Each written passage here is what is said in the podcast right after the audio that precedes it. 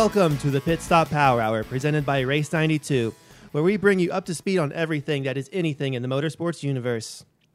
What's up, guys? Hey, how's Not it too going? much. How's it going? How was you guys this weekend? Did you do anything fun? Well, apparently my weekend was better than your weekend based on the fact that your finger is like Yeah, you twitching or shaking you or got a- something. a broken finger. What'd you do? Okay, so I may or may not have broken my hand. Uh, the jury's still out on that. Your hand or your finger or both? Uh, my hand this time. Um, so I was playing some uh, some video games, and there's this one level I couldn't get past. So this was a video game accident. He pun- I'm guessing he punched a wall. Sounds like he punched something. we're yeah, we're getting there. So there's this one level. I tried it like a hundred times. I could not get past it. That level, and I kept dying every single time. And I got really mad, and in a fit of rage, I almost took my controller and threw it at the TV. And all of a sudden, my brain was like, "You know what? I'm gonna put the controller down and try to just use up this energy." And you know how drivers, when they're mad, get out of the car, they're just like throwing their arms around and stuff. Or flashing the double birds. Well, I just started throwing my arms around, and I didn't realize I was as close to the wall next to my bed as I was, and I had no, just kind of the oh shucks, like sideways, like you know how you kind of pump your arm sideways when you're mad. Had no intention of hitting the wall, but my arm had other ideas. So you punched a wall and broke I, your pun- finger. I punched a wall, and and so my hand for one is swollen, but so I. I don't know if it's broken or just swollen or sore. actually it's it's swollen. So The only thing I know, and I don't know if this is because of the swelling, but I no longer have knuckles on my right ring or pinky fingers, and there's two new bumps on the back of my hand behind those fingers, so I can't decide.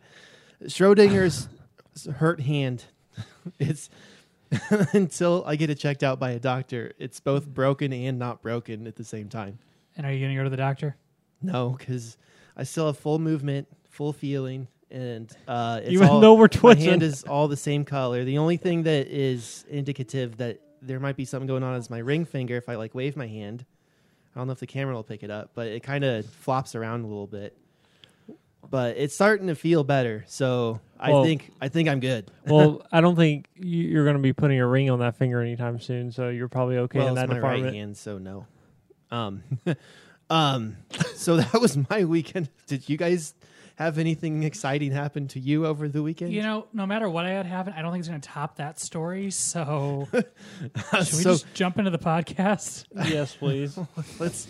All right, so I am your host Jacob Smith, and then to my right is your co-host Calvin Veen, and then to my left is your other co-host, the one, the only Aaron McAtee. So, you guys want to just jump into some news before you really get into it? I think uh, this episode's being re recorded on Monday, Tuesday, Tuesday, January 26th, which is the week before the 24 Hours of Daytona. So we're going to get into that. But first, uh, let's uh, quick news from the past week since the last episode. Uh, not one, but two Supercross rounds have occurred. Uh, the second Houston round was on Tuesday night, and the third Houston round was Saturday night. So I'll go ahead and start with the second Houston on Tuesday night. Uh, just really quick, uh, in the 450 class, uh, Eli Tomac wins, so good for him. Uh, it was a pretty clean win for him. He did a good job bouncing back from a not so great uh, first round win, or not win, but loss like outside of top 10. And then um, I think the biggest kind of controversy from that night was uh, Ken Roczen, Jay Sanderson, Martin Davalos, and Vince Friese were all penalized for jumping when the red cross flag was out, which basically means there's a rider down, so they have to attend to him. Um, in definitely Ken Roczen was most vocal, I would say, saying that he could not see the red cross flag, and so I, so they got penalized because they did break the rules. But at the same time, I think the AMA should look at where they place their flaggers on the track because if you can't see the flaggers, and I mean, come on, guys. Well, yeah, that's. I mean, that's still always been a problem in motorsports. We saw it. Know, we talked about last week on our podcast with Elio and Paul Tracy at the 2002 Indy 500 of who saw the lights and when, and even was it Monza this year where Pierre Gasly won because Lewis Hamilton didn't see a yellow flag on the pit entry and lost the race essentially. So exactly. that And- happens, and you- I don't know how you fix it though. Uh, well, the AMA is notorious for things like this, and they seem to have a good way of just flat out ignoring them and blaming the riders too. So, um, I, I, I do kind of side with Roczen here. This is not the first time that riders have had issues seeing flags, and it seems to never be addressed, at least officially. And so that was kind of the biggest situation. Um, everything else, the racing's been really close this year. Um I'd say closest it's ever been. Uh, the way these tracks have been, they're very fast. Uh, the lap times are very close together, so it could really be anyone's race. So then going into round three on Saturday, um, there was an insane battle between Ken Roczen and Cooper Webb on the last lap. Uh, Cooper Webb was starting to close in on Roczen, and Roczen was in the lead until a lapped rider, uh, Dean Wilson, uh, kind of slowed him up, uh, it, which allowed Webb to pass him with only a few turns left. So it was a really close finish, especially for uh, Supercross standards. Um, but despite losing the race, uh, Ken Roczen still secured the points lead going into the next round. And uh, that that whole situation itself actually kind of caused even more controversy in the Supercross series. Um, a lot of people were pretty upset about Dean Wilson kind of holding up Ken Roczen, and uh, and Dean Wilson has also issued an apology. He he just didn't realize Ken Roczen was behind him, so they're kind of settling it now, um, kind of apologizing. And uh, Ken Roczen was obviously upset because it cost him the win. But again, I still wonder if that's an issue where Dean Wilson did not see the blue flags that he should have seen. Yeah. So there there could be a trend starting up here about where how they want to how they need to officiate these races and look at ways to improve that. Um, that's pretty much all I got for uh, Supercross. At least in the 450 class, uh, I ha- we haven't had a chance with this episode to cover as much in the 250 class. I wouldn't say a whole lot happened outside of the usual. Um, Colt Nichols got his first win of the season, so that was pretty interesting. And then uh, round three, uh, Jett Lawrence did a blatant takeout move on Michael Mosiman. In fact, if going into a turn, if Michael Mosiman wasn't there to like stop Jett Lawrence, I don't know what row up in the grandstands Jett Lawrence would have landed ran into or landed into. Um, so that's that was a little over the top. I think it was a little too aggressive. I mean, I know this is you know two wheel racing, but when uh, you're learning how to drive, isn't the first lesson having eight brakes is better than four?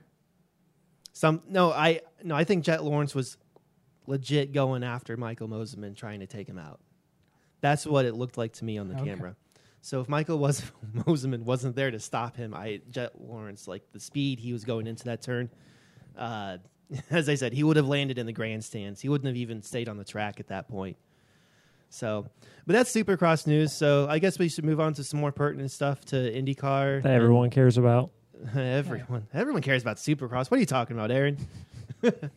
All right, but let's let's get into the next subject. How about Yeah, about it's, yeah, it's a subject we teased on the podcast when it was just a rumor a couple weeks ago. I think we talked about it, but And I, and I, I joked about it as if oh this isn't going to happen and I we spoke too didn't soon. think it happens. Well, well, it still hasn't technically happened, but it looks more obvious. seems very official. NBC Sports Network, the TV home of motorsports in America, is going away. Well, what do you guys think? I don't like it. No, the I mean, that's the first impression I have. the motorsports of how we know it, of being able to watch it on TV, on cable TV, may sadly um, be going away. Will it though? I mean, there's the fear. I mean, I I see mean- it written here. You guys said that it could go to Peacock, the NBC streaming service. and that's a Yeah. rumor and I, I think that's it's hard for me to think that they wouldn't have the race at least the races themselves on cable tv but we're we're in 2021 now and you just don't know the direction of how different things are going to go we've seen a lot of changes last year so yeah, it's hard telling wouldn't be surprised I- at anything at this point I will say this, guys. Um, the only reason I have cable TV to begin with just is just so I can watch races. Yep. That's it. I mean, that's really it. so if it goes to peacock would you no longer have cable and get peacock instead of cable So uh, to watch the Supercross races without commercials, I already have subscribed to Peacock for five dollars a month Well, there you go. because they discontinued my NBC Gold. But because if everything is going to be on Peacock for five dollars a month, Like if I could pay five dollars and get not just my dirt bike racing, but Indy car, sports cars, NASCAR, It becomes a good deal Instead of a hundred bucks a month or whatever your cable is. sixty-five. yeah, I'm 65 for cable, and I'd probably still keep it just based on what I watch. But if I get more beneficial racing for a small fee, because I've always been subscribed to the IndyCar Gold package on NBC Sports, and Yeah, we all were in. uh, What was that? Sixty bucks a year. it's 60 bucks a year. It's so it's not much. So different. five dollars a month. That's sixty bucks a year. It's breaking. But that's sixty bucks a year to watch more than just IndyCar. Have more than just an IndyCar pass, but have a pass for all, you know, sports programming. Yep. And the NBC streaming whatever too. So you get more you know, like maybe I can So- finally watch The Office. Yeah. Well, yeah, exactly. Eh, So at first, on the surface, I was pretty upset, but then I realized I don't really watch anything else on cable. And I don't need to pay sixty-five dollars a month if I only need to pay five or or ten dollars a month to get the extra premium package to watch even more content.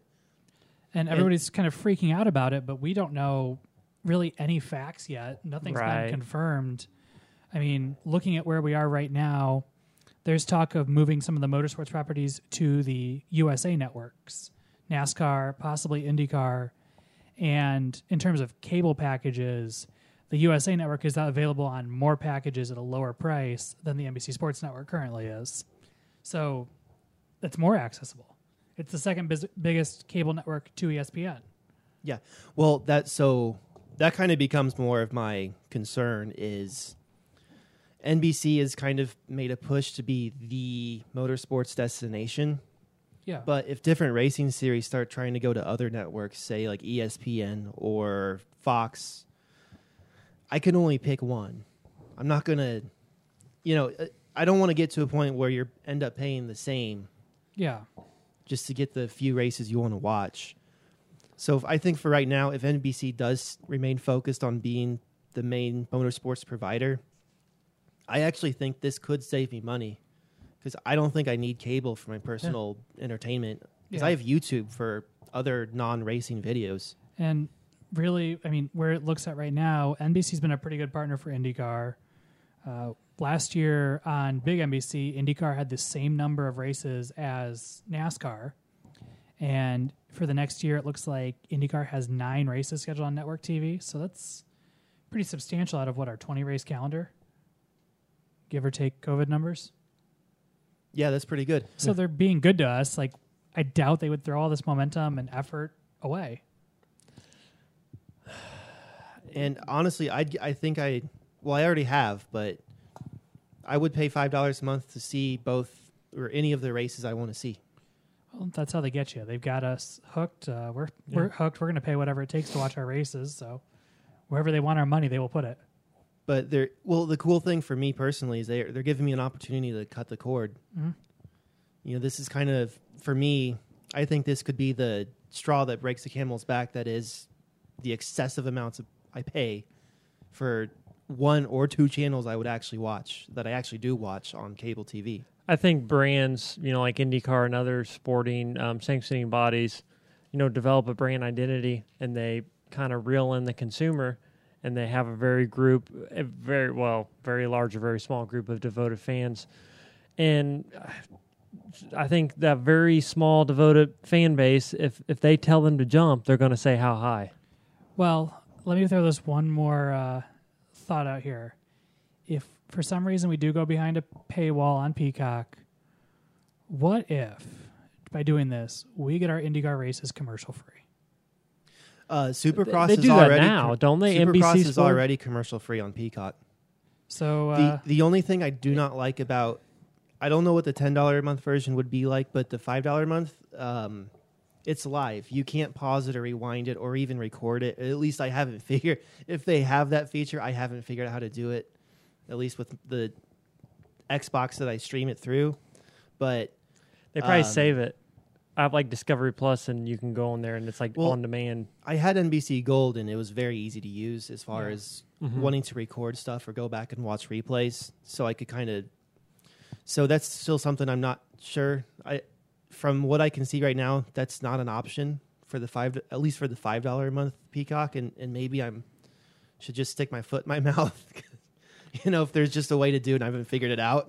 but if, if any of you know, it's not how the to- same as gold. Like gold, you just like Netflix, you just press the button and it pauses, or you just rewind it. Whereas I haven't, I haven't seen anything, any features like that so far. If any of you uh, listeners know how to pause Peacock and want to teach Jacob how, I will put his uh, phone number in the description here for you to find. Let's not. Only business inquiries only. All the females stick to the dating apps. But um, so I, I think that's the biggest uh, setback so far. And I, I had to go. I have to go back and read the details because maybe the ten dollars a month is where you unlock those features. Either But way, I'm, I don't know. I'm willing to wait and see what happens. I'm not ready to throw a fit Same yet. here. I'm not ready to throw a fit. And honestly, uh, Supercross is commercial free with fi- the five dollar a month option. So if all of them go to that, because I think one of my biggest complaints with IndyCar racing, if they really and they've really started getting abusive with this, is the goddamn commercials. There's Commercials? so many. It, it- the most critical parts of the races too, because they save them for all, like all of them for the very end. You got NBC Sports though, Gold. I mean, and then they have no commercials. Well, not when I'm visiting my parents over the weekend And I'm gonna if I watch the it on race, cable TV. I'm gonna put the race I on thought my they big were the TV. I'm gonna watch on big NBC or whatever on my TV. I'm not gonna go. Remember gold. ESPN side by side. They still do. They, still do oh, that. They, they do that, and then they come back and then they go to a commercial break. yeah, it's the worst. So if this is a, a more at least, you know, more affordable even option to not have to deal with that. Shut up and take my money. I, I will pay more to watch less commercials. I've been spoiled with Formula One and uh, the Mother's Polish coverage, so no commercial breaks. Ad free is the way to be. yep. So this As I, I'm as- actually so at first I was a little uh, pretty skeptical, but I, I'm actually kind of curious to see how this kind of turns out, and hopefully, hopefully this is a, a better option for us race fans in the long run. Uh, I think certainly there's a light at the end of the tunnel. Regardless of what this might look dark right now, it'll be good as we go forward here. All right, other news. It looks like James Hinchcliffe was officially announced as a driver of the number 29 Genesys back entry for Andretti Autosport. So this is the uh, biggest secret in motorsports. None of us saw this coming. Yeah, a little bit of sarcasm there. So yeah, I mean, Hinch raced what six races for the team last year. Right. Oh, Did And- better than some of his teammates. And probably the only races. thing that people probably didn't know was what exact Andretti car he was going to be in. And at that point, does it really matter? No, it's interesting. They are looks like they're only running four full time cars this year instead of the five we had last year. So Mhm. it'll be Hinch along with Colton Herta, Ryan Hunter, Alexander Rossi, and we got Marco for the 500. So and maybe some other races too. So they're running four and a half cars next year. yep. So I mean, it's Well, Yeah. it makes you wonder if the crew is just going to be part time or if they're going to have like the they're going to employ if they're going to use them somewhere else. I think with a team as big as Andretti, they've got enough places they can move their crew Right. That's good. between their Indy Lights, their with the Rally Cross, the I don't think they're IMSA program. They're invested in a lot of things, Formula E, so Yeah. they can find competent crew even if they're not on Indy. Are they in the Extreme series too? I don't believe they're in the Extreme. That's just E, Ganassi, I think. Yeah. so it's interesting, but we'll see. Um, good to see James Hinchcliffe, Hinchcliffe back in a car. Oh, absolutely.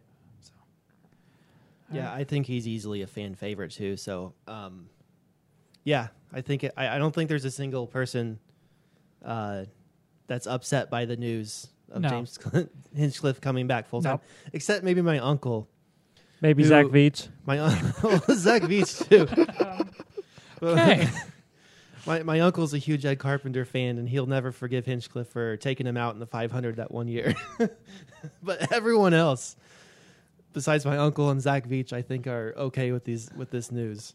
Yep, I don't see many complaints. He's entertaining. He's a good racer. He certainly deserves to be there. So, well, should we jump into uh, our main segment here for the night? Yeah, I think there's only really one big thing that we can cover this Yep. week. There's And if we want to cover it, we want to be a real racing podcast. It is race season, guys. it has gone it has begun. The Daytona, the Daytona 24 preview from the perspective of the Pit Stop Power Hour presented by Race 92. It's here. It's finally here, guys. The 24 hours of Daytona. Arguably the kickoff to the four-wheeled racing season. I'm pumped. So, let's discuss some of the biggest highlights going into this year's race. Yeah, let's uh, cover it up. There's been a lot of team changes, a lot of driver changes. Um, say to overca- overview it as much as I can.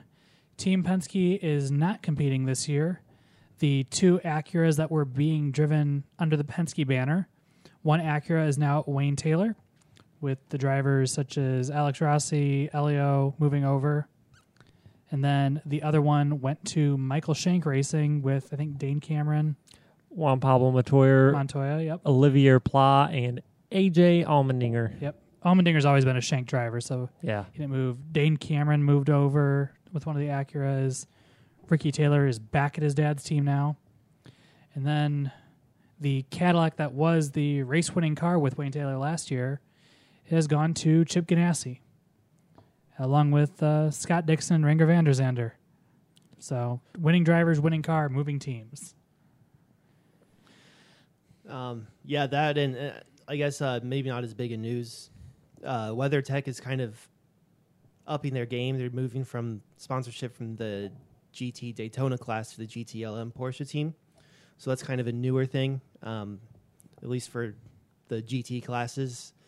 Uh, that's probably the biggest news, at least the ones that made the biggest headlines was just WeatherTech uh, increasing their support by moving up to the GTLM class. certainly moving up, but in the GT class, there's been a lot of teams over the season that have folded. They're here for Daytona, but if I'm not mistaken, for most of the regular IMSA series, Corvette is one of all their only teams competing, or one of very few teams competing. And something important to mention about Corvette is um, Jordan Taylor is now part of the number three car.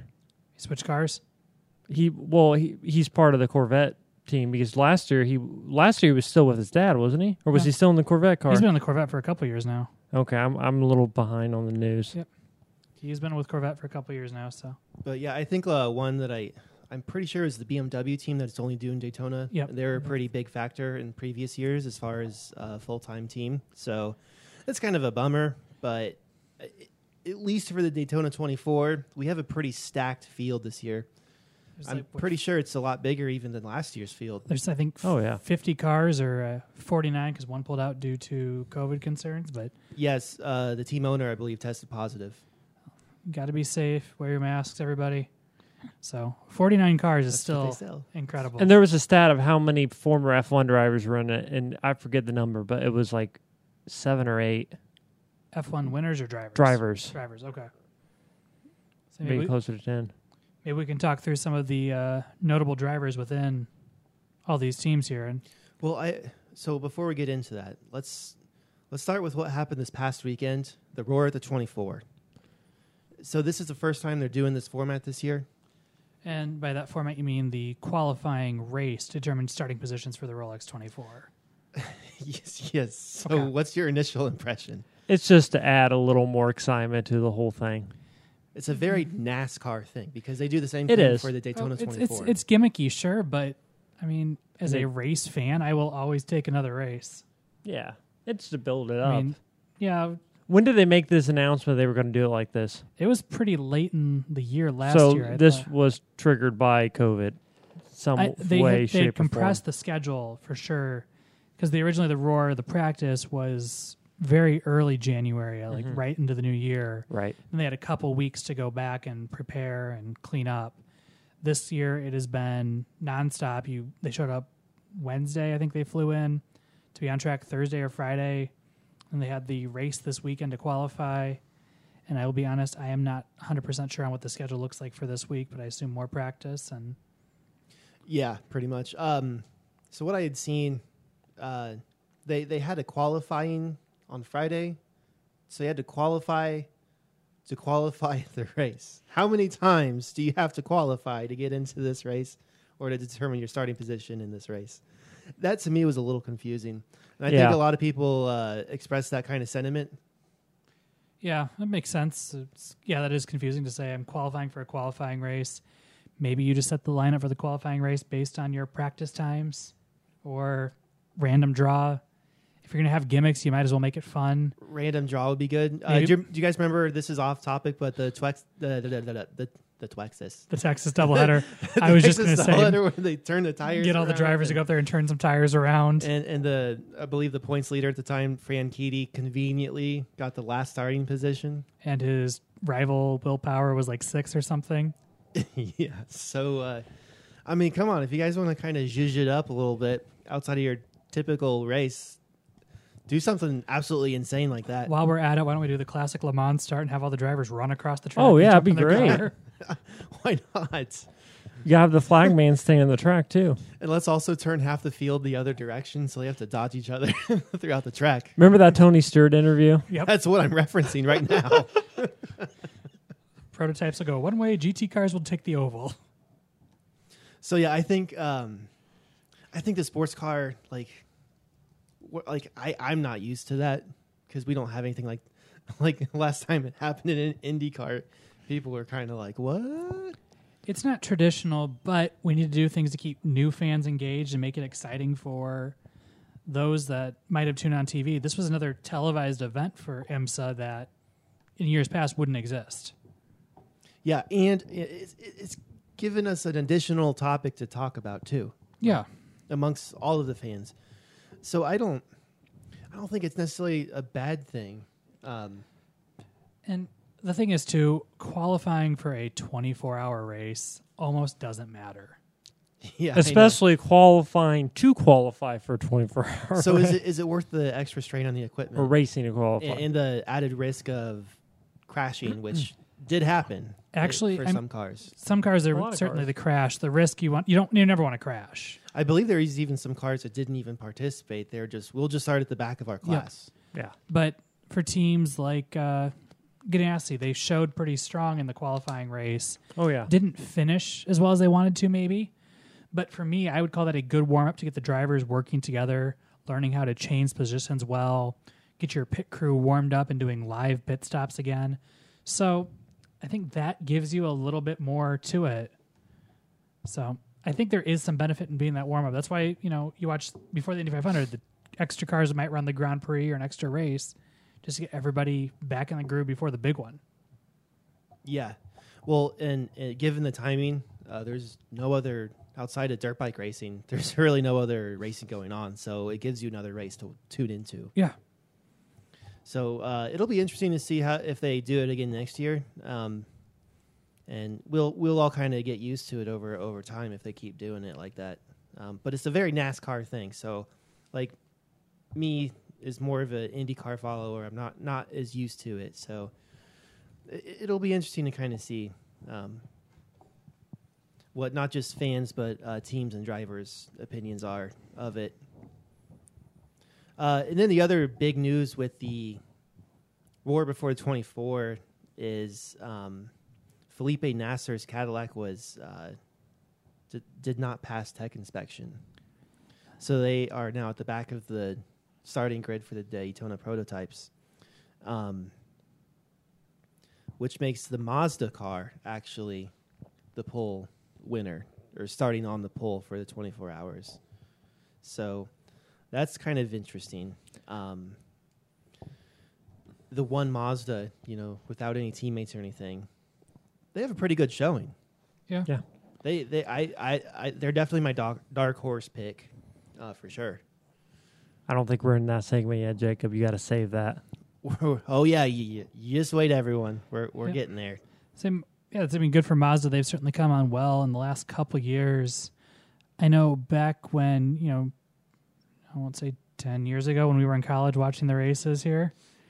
Um, Mazda was never really the strongest in the 24 hour race. They focused more on the other races. That's an understatement, Calvin. Mazda was having a really tough time trying to get up to speed. and these last couple of years, they've come along strong, coming really well. They're Zoom, sitting zoom. on pole. Zoom, zoom. Zoom, zoom. If honestly, like years ago when we first saw Mazda, uh, and you, you told me that they were going to be starting on the pole, I wouldn't I'd believed. say I'd say stop smoking whatever it is you're smoking. I would have said zoom, zoom. They always had the speed. They just never had the durability. So, but they've kind of conquered that in the last years or two.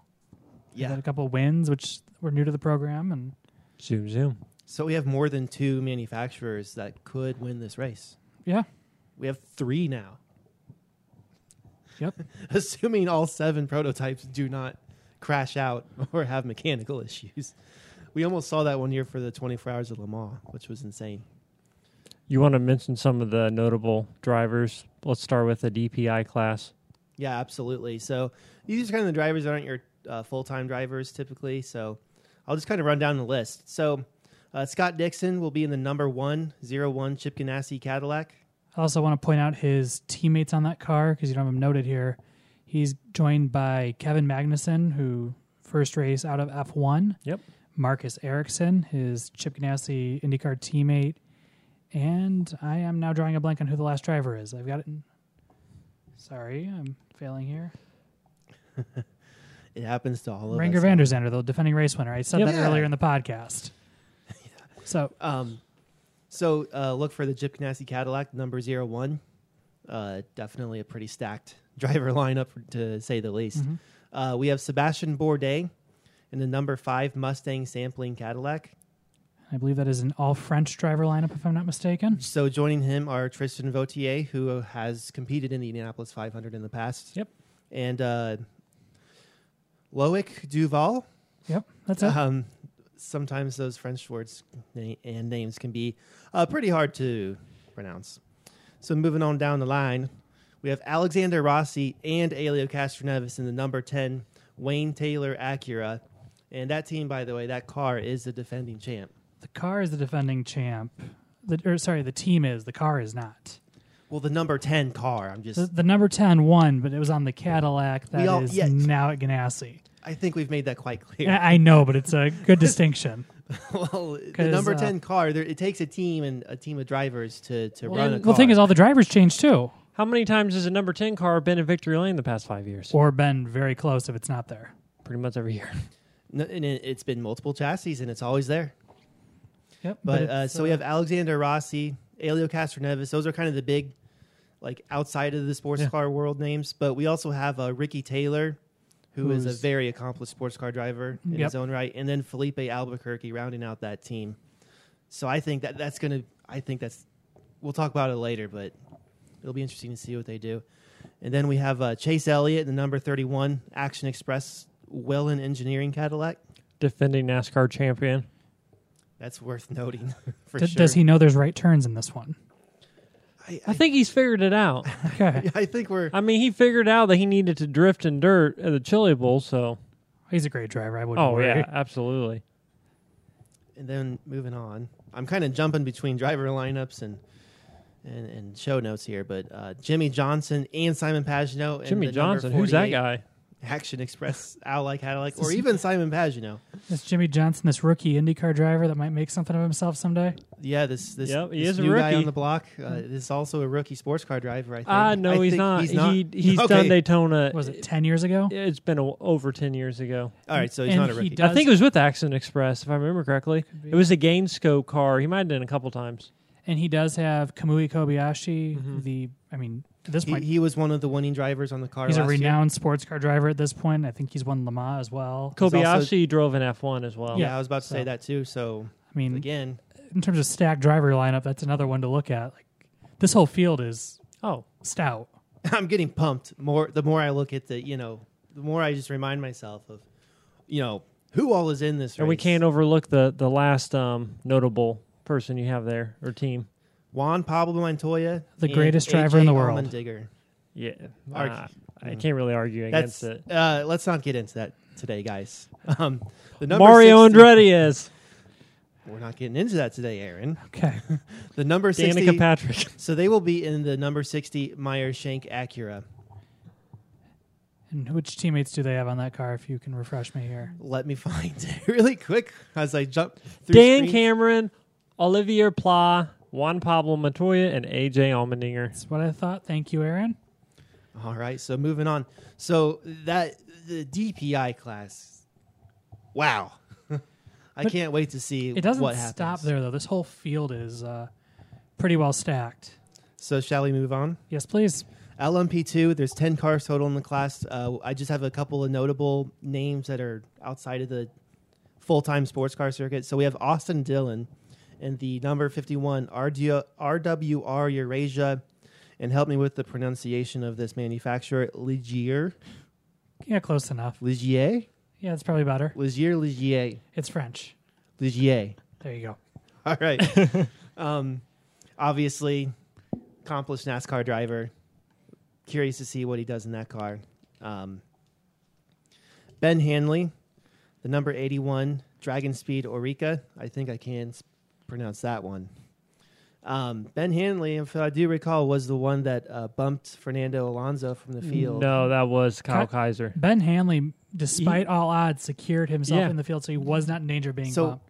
Well, he, he was one that they didn't think was going to make the field. Right. Right, and he was And pretty because, safe. Because he He qualified. What? as well as he did, it put Fernando Alonso on the bubble essentially. It left Fernando in the shootout to see if he would make the field. and then it was Kyle Kaiser that bumped Alonso. Yeah. But if it wasn't for Ben Hanley driving the car as well as he did, Alonso would not have been on the bubble. nope. So we'll give uh the rookie. He was and a this is a something. I mean, Dragon Speed's a great sports car team, so this should be, Yeah. you know, a very stout effort for them. So there, and then you have uh, noted Robert Kubica racing the number twenty high class racing car. So and he's a ex Formula One driver, I believe. He did rally, and that's where he got hurt really bad, wasn't it? very nasty accident that has left him. uh, I'd say it almost severed his arm, so he basically drives one handed now. And he came back into F one after Came that. back to F one, and results were not what he wanted, but yeah, but mean- when, when you look at what he went through and the fact that he was able to return absolutely. to one of the biggest mean- motorsport stages in the world is very impressive for sure. Yeah. So good. So those are kind of some highlights from the LMP2 class. Sorry to cut you off, Calvin. Very amateur move of me. um, so, uh, are you guys ready to move on On to to LMP3? LMP3. LMP3. All right, moving on. Uh, we have Oliver Askew and Spencer Pigot in the number 74 Riley Motorsports Ligier. Ligier? Ligier? Maybe by the end of the show you'll get it. Ligier? There you go. so I, I'm fairly confident that is assuming they don't make any mistakes or have no mechanicals. I'm Those are- I'm going to put my money on that car to win the LMP3 class. yeah, but I'm kind of excited for uh, the performance tech team. I think that one's interesting. So they have a veteran uh, sports car racer, 51 year old Cameron Cassels driving alongside three teenagers. You have 19 year old Rasmus Lindh, who's coming up the road to Indy, a alongside Oh. 16 year old Ayrton Ori, who's coming up the, ra- the road to Indy, and then 16 year old Matteo Lorena. So, uh, uh, if you want to do some quick math, the average age on that car is not too high. Good And- luck. And this LMP3 cars, I was looking at the the times a little bit. They're they do about the same speeds as the GTLM cars, correct? Yep, they're intermixed or slightly faster than yeah. Depending on how good the driver is in either car, So, pretty much. I mean, all of these kids are pretty well respected drivers, and coming up the road to Indy. It'd be very interesting race. to see how So they do. they're on the big stage now s- with some uh, big name drivers, but I don't expect them to be any, you know, issues. I'm curious to see how they do. All right. Do you guys want to move on to the uh, GTLM class now? Sure. So I, I'd say the biggest takeaway um, that I have is, um, I, I just I'm curious to see which manufacturer wins this. Uh, there's a lot of experienced sports car drivers in this class. Uh, I'd say we not- noted him um, earlier in this episode. Uh, Jordan Taylor in the Corvette. I believe they're looking to uh, defend their title, I think defend Corvette. their win from last Did last Corvette year. get it last year? I honestly don't remember if it's on my head. Well, let's not mention it in case we uh, say You will something be. wrong. I've learned w- when we say something that's not correct, we do get corrected usually on Facebook or something. Okay, let's say Corvette won last year, and you guys can just correct us. Thank you to those that mm. fact check Jacob on Yeah. a regular basis. It's actually me. I think most of the time they're fact checking, so I do appreciate it. Thank you so much. And I will make a statement. Jacques Villeneuve, the uncle, qualified for the. Now I don't want to get it wrong. 1984 Indy 500, not 74. So thank you. That's why I didn't get the question right. So I, I'd say like the biggest thing that I'm going to pay attention to for GTLM is I just want to see how, I just want to see the battle between Corvette Racing, the WeatherTech Porsche team, uh, Ferrari, and BMW. That's yeah, I mean, I just, I, I don't know. We're we're gonna find out. going to be fun to watch for sure. And so moving on, uh, to the GT Daytona class. There are 19 cars in this class. That's a lot of cars. That's pretty stacked. It's a lot of uh, slow cars for the prototypes to be weaving in and out of around the track. And this is not the biggest track in the world. No, They're they are not going to have a moment to relax. They are always going to have lapped cars to work around. and lap cars are going to have to defend their positions with fast cars trying to get through them. So yeah, what, so what's gonna what do you guys think would be harder, being in the fast car, just going around the lapped cars, or being in a GT Daytona car, trying to run your own race, but then also keep another set of eyes in the rearview mirror the whole time? I mean, if we're driving one of the prototypes, I'm going to be wetting myself trying to hold on and keep up with the speed. And if I'm driving one of the GT Daytonas, I'm still going to be wetting myself, and then I have to worry about Juan Pablo Montoya coming up in my rearview mirror. yeah, like you know, if you're trying to make a pass, you can't you can't make that pass yet until you make sure that you're no one's going to try to trying to get around you as well. I mean, that's the art of sports car racing, right? Being able to navigate traffic and survive the 24 hours. Absolutely. just- and be there to win at the end. Before I get fact checked again, it was 1986 Indy 500, not 1985. Sorry, just did a double negative there. We're uh, on a Daytona 24 I know, podcast. But I, I, Yeah, I we're- understand We're that talking if about you want, if you want to join Daytona this 24. podcast, someone was going to correct me again. So just throwing that out there. You can continue. Well, Thank we you. didn't need to bring that up. For I just we're, did. this we're gonna we're gonna get back to our podcast here that we've been planning on and talking about. Um, so I, I think one of my favorite things to see on uh, when you watch it on TV is the in-car camera of a prototype. Just weave it in and out of all those GT cars. I think it's going to be even crazier this year than Yep. it was last year, f- easily. as long as it stays safe and uh, you know everybody can make the passes cleanly and no bad accidents.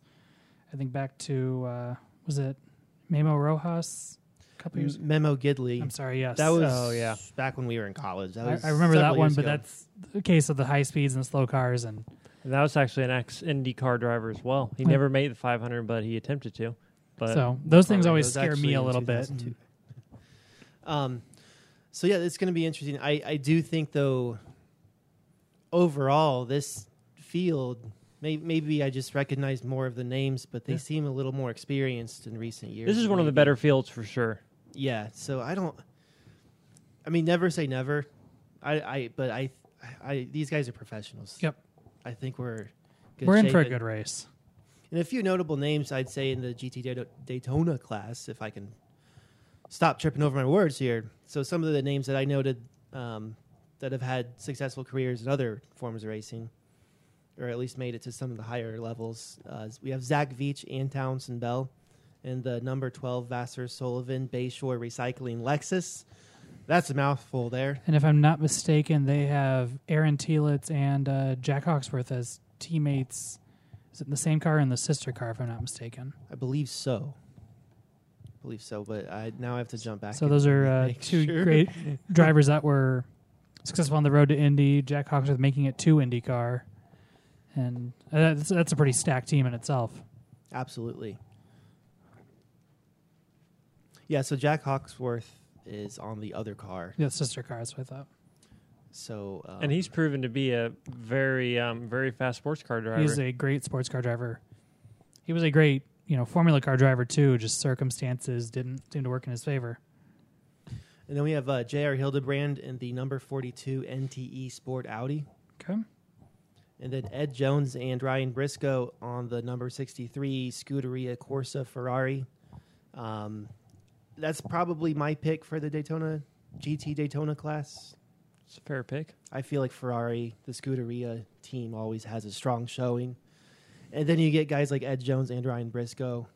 I, come on. come on, you know. Those Vasser Sullivan cars will be hard to beat though too. Yes, but uh, I'll agree to this. Uh, Scud- Scuderia Corsa, I think. Huh.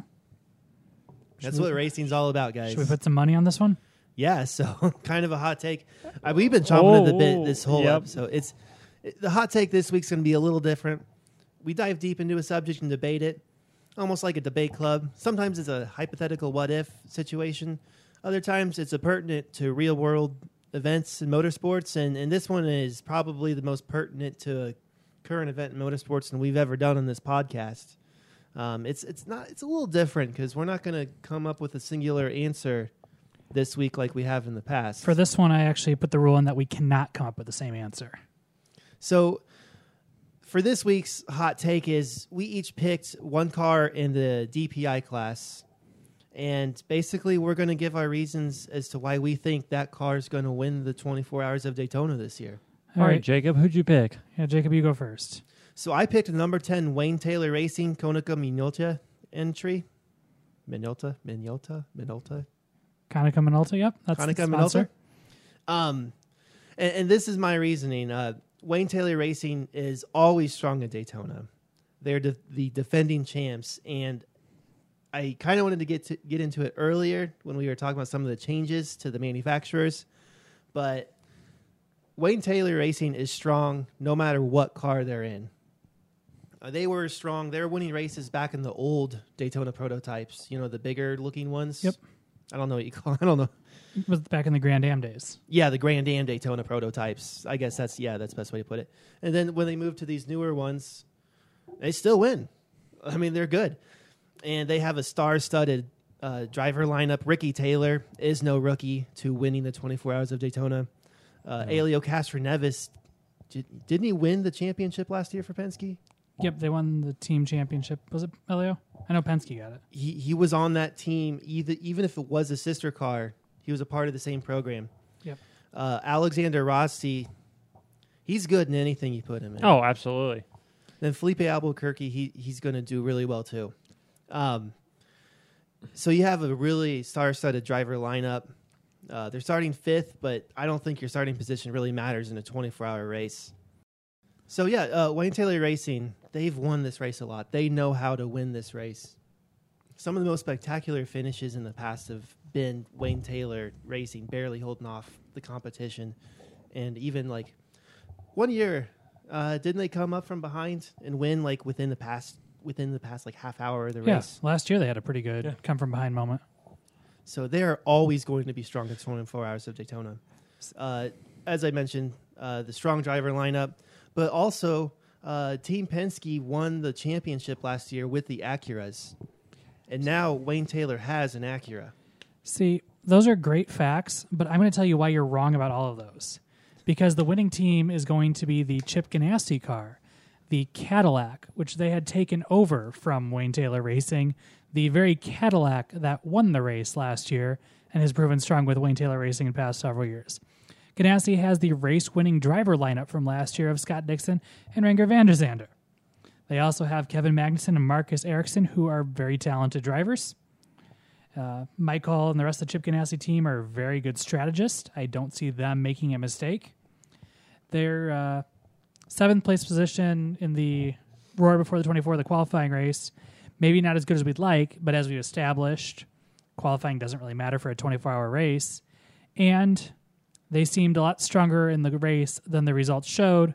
So that is why the Ganassi team is my pick. They just haven't been as strong as Wayne Taylor Racing, though. They weren't there last year, and before that, they were running the Le Mans car. They were not here last year. You know, a guy named Scott Pruett had no success with Ganassi, though. So that is He had true. success in other teams, though, too. Well, I hate to tell to, to crash your guys' party, but um, neither one of those teams is going to win. Whelen Engineering Racing Team is going to win. why? That's an interesting pick, Aaron. Well, you you remember the 2019 um, 24 Hours at Daytona? Vaguely. Who won that? Um, I'm going to guess it's a Whelen team based on the way you're talking. No, it was Fernando Alonso's Oh, okay. team. It was the number 10. you, you, But- set, you set me up for failure there. Wait, wait, wait. Did you just say Fernando Alonso in the number 10 car? It was number 10 Wouldn't Wayne that- Taylor Racing. That that Uh, I that, oh. but let, yeah. but no, hold on. You're, hold you're on. not. I You're think not that getting further, where I'm that getting. further You don't know where I'm validates getting with my this. pick for In the, the number 10 Cadillac. car. Stop. in the You Cadillac. don't know where I'm getting with this. Philippe Nasr was leading the race, and he spun out because he had a little extra pressure from a two-time F1 World Champion. so you're behind saying you. he cracked under pressure? yes From the Wayne Taylor but car. Fernando Alonso wasn't in the race this year, so I'm I'm gonna have I'm gonna have a little bit more faith restored in him and that team, and say that you know I think um I think they can get it done, and Yeah, I think Isn't this Chase Elliott's first ever uh, sports car race? and they also Daytona were the 24? fastest in the roar before the 24. So you got to give him some credit there. So you've got Chase Elliott, the yeah, NASCAR they champion. tech, tech inspection. he won NASCAR, so he's going to win the It's all 21st le- Daytona. it's all left turns. This is not the Daytona Oval. I don't know if he knows that yet. He won. He He'll- still he'll won at least road do course good on races. Part of the track. Yeah. well, Aaron, I will at least say you're right that a Cadillac will win the race. Now, I think the Acura program is. I think Acura Acura is going to outlast the Cadillacs.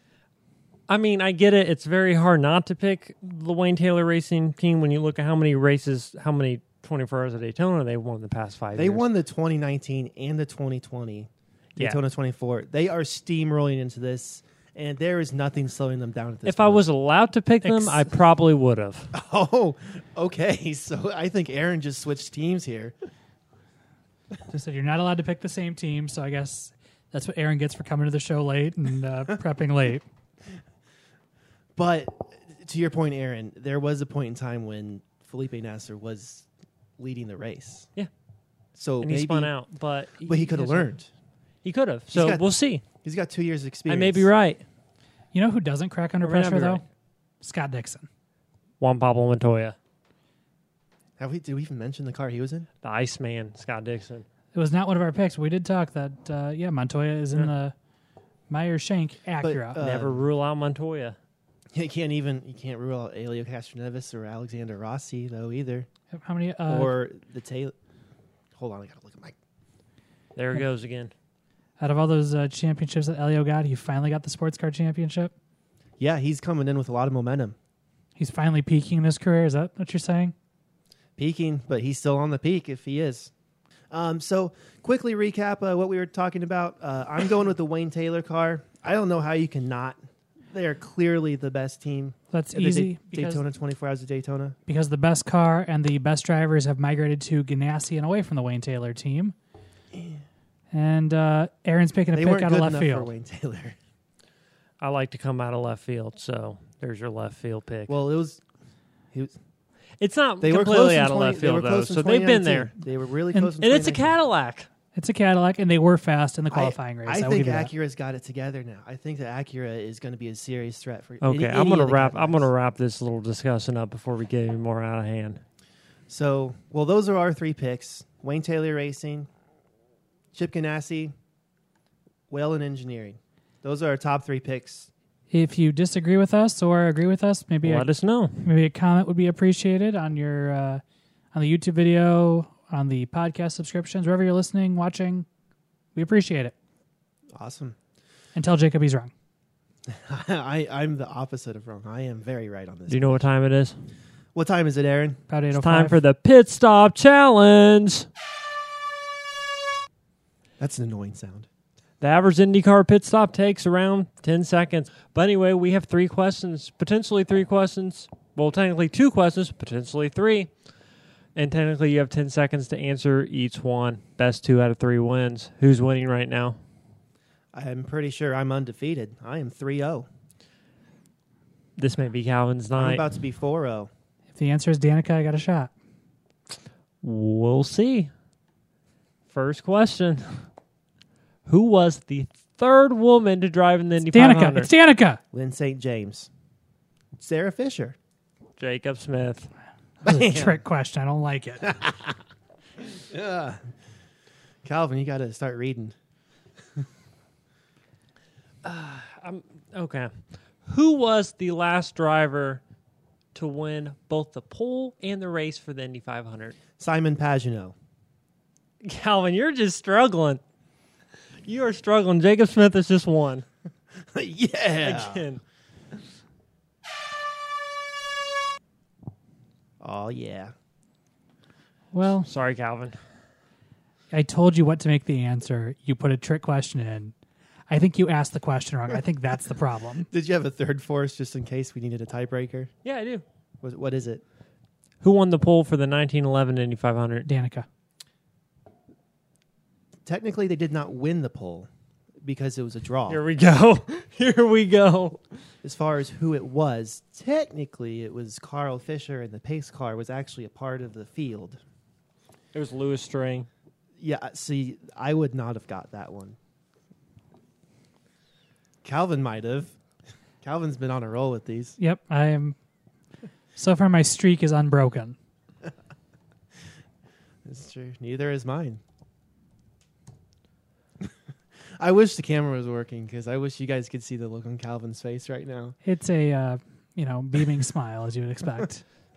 well, I think um, we're about ready to wrap this thing up. Yeah, we're we're we're at that time. Make a of the couple show. quick announcements real quick. Remember, check out Race 92 for all your racing um, uh, vintage apparel needs. We have some, we have four 24 hours a day. Sorry, we have four sports car search for a race that's coming up here in the next couple of weeks, inspired by 24 hours at Daytona. There's three David Land shirts. There's one exclusive Race 92 shirt. We have a special podcast code. We do use the code podcast10, and Aaron and Jacob will give you 10% off of your order. And wait, there's more. There's more? Watch David Land's YouTube channel for another additional 10% off for a code. Well, you guys are giving away all your profits. It's kind of generous of you. We're we're very generous people, Calvin. Okay. But check out David Land if you want to get another promo code. And uh, and if you are listening to this podcast, uh, you unfortunately you missed the window for getting your uh, Day- Daytona 24 inspired shirt. but you always have the 12, uh, 24 hours of Le Mans coming up. Yep. Uh, So, um, also, if you want to write into the show, maybe you have your own hot take. Maybe you, you want us to cover a certain topic. Uh, where can you get a hold of us? Oh, that's a question for me. yeah, Aaron, that is. well, you can send send us comments on YouTube. Um, we have an email, pitstoppowerhour@gmail.com. Send us a message on Instagram. Send us a message on Facebook. There's tweet at us at what's what's our Twitter handle? Race 92 Racing? What's our Instagram handle? Race 92 Racing. What's our Facebook handle? Race 92 Racing. Race We're 92 very easy to find. So, So, check us out on social media. Send us a message. yeah, so if you have any ideas, topics you want us to discuss, Or if you want to tell Jacob why his pick for the Daytona 24 hour race is wrong, even even that, if it's compelling enough, uh, we'll bring it up on the show and give you a shout out. So, well, guys, I think that wraps up this week for the Pit Stop Power Hour presented by Race 92. If you like the show, please rate and subscribe. And if you didn't, well, let's just pretend this never happened. Sound good? Like a bad Tinder date? Exactly, Aaron. for the rest of you, we'll see you next week.